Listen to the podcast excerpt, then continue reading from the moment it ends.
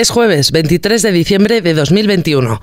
Estas son las noticias más destacadas de los servicios informativos de XFM. XFM Noticias con Carmen Desmonts. BOE ya ha confirmado que a partir de mañana, 24 de diciembre, será obligatorio el uso de mascarillas en exteriores. Eso sí, con algunas excepciones. Y es que no habrá que utilizarla cuando se haga ejercicio al aire libre, en el campo o en la playa, ni tampoco cuando se pueda mantener una distancia de metro y medio con no convivientes. Así lo ha explicado la ministra de Sanidad, Carolina Darias. Salvo que estemos practicando deporte a nivel individual o salvo que nos encontremos en el campo o en la playa o en el espacio natural y siempre que mantengamos una distancia a 1,5 metros siempre que no sean personas convivientes. Isabel Rodríguez, la portavoz del Gobierno y ministra de Política Territorial, ha mandado por su parte un mensaje de precaución en las fiestas navideñas debido al aumento de los contagios de COVID-19 ligados a la aparición de la variante Omicron. Ante estas fechas navideñas, reiterar el mensaje de precaución, aplicar la experiencia tanto colectiva, institucional como personal esta nueva medida, la de la obligatoriedad de las mascarillas, ha sido aplaudida por muchos miembros del Gobierno que han considerado que esta es la senda a seguir para evitar que siga subiendo el número de contagios por coronavirus en España.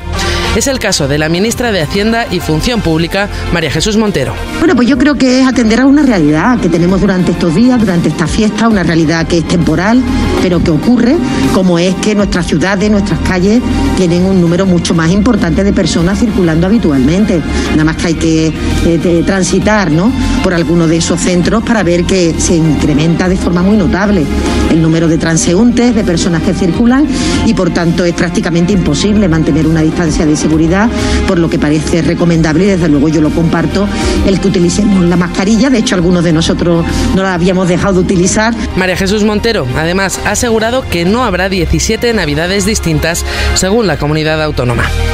No obstante, otras reacciones han sido en contra de esta medida.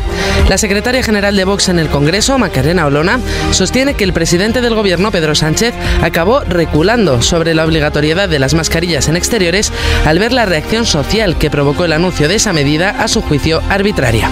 Es una decisión que es un auténtico ejercicio de tiranía que carece de la más mínima base científica, porque los expertos lo que han dicho precisamente es que esta medida no es efectiva para luchar contra el coronavirus. Estamos viendo ejercicio nuevo de absoluta improvisación por parte del Gobierno de España, con la gravedad de que en este caso cinco comunidades autónomas le habían exigido igualmente la imposición de esta mascarilla en el exterior, entre ellas Andalucía. También se ha mostrado contraria a estas medidas la presidenta de la Comunidad de Madrid, Isabel Díaz Ayuso, que ha tachado de ocurrencia de última hora que el Gobierno vuelva a obligar al uso de mascarilla al aire libre, aunque se cumpla la distancia de seguridad. Ahora lo que tenemos que hacer es ahondar en esta responsabilidad individual y no creo que funcione por que hagan obligatorias las mascarillas eh, al aire libre, allá donde no hay ciudadanos, en entornos naturales, etcétera. Además de recuperar el uso de la mascarilla en exteriores, hoy también se ha aprobado como una medida adicional para luchar contra la sexta ola que los centros hospitalarios y de atención primaria puedan contratar a personal jubilado y de otros países no pertenecientes a la Unión Europea. Esta medida, que tendrá una validez de 12 meses, pretende garantizar las capacidades del personal sanitario.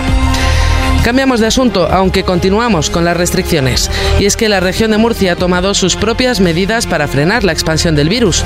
Así, se cierra toda actividad no esencial de unas 6 de la mañana hasta el próximo 14 de enero.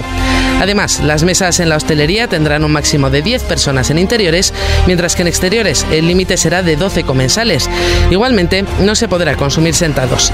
Así lo ha anunciado el consejero de Salud, Juan José Pedreño. Teniendo en cuenta la evolución de los datos epidemiológicos, el Comité COVID ha acordado las siguientes medidas que entrarán vigentes desde las 0 horas de esta noche, es decir, del del 24 de diciembre hasta el 14 de enero. Cierre de toda la actividad no esencial a la una de la madrugada. En hostelería y restauración, mesas con un límite de 10 comensales en el interior y de 12 en el exterior. El ocio queda equiparado en condiciones a la hostelería, Dejamos la información sobre la pandemia a un lado y cambiamos de asunto para hablar de la reforma laboral. Y es que tras nueve meses de encuentros, el Gobierno, la patronal y los sindicatos han llegado a un acuerdo. Así lo anunciaba la ministra de Trabajo, Yolanda Díaz. Hoy es un día histórico para los trabajadores y las trabajadoras de nuestro país. Es la primera reforma en la que los trabajadores y las trabajadoras recuperan derechos, ganan derechos y creo que a partir de su entrada en vigor de esta norma, desde luego, veremos mejoradas las relaciones laborales en nuestro país. Este acuerdo incluye, entre otros puntos, simplificar los tipos de contratos, recuperar la ultraactividad indefinida de los convenios y acabar con la prioridad de la empresa en materia salarial. Las reacciones de la oposición no se han hecho esperar. Así, mientras Pedro Sánchez, presidente del Gobierno, agradecía a patronal y sindicatos su compromiso en el acuerdo, desde el PP ya anunciaban que no votarán a favor porque dicen será perjudicial para el empleo.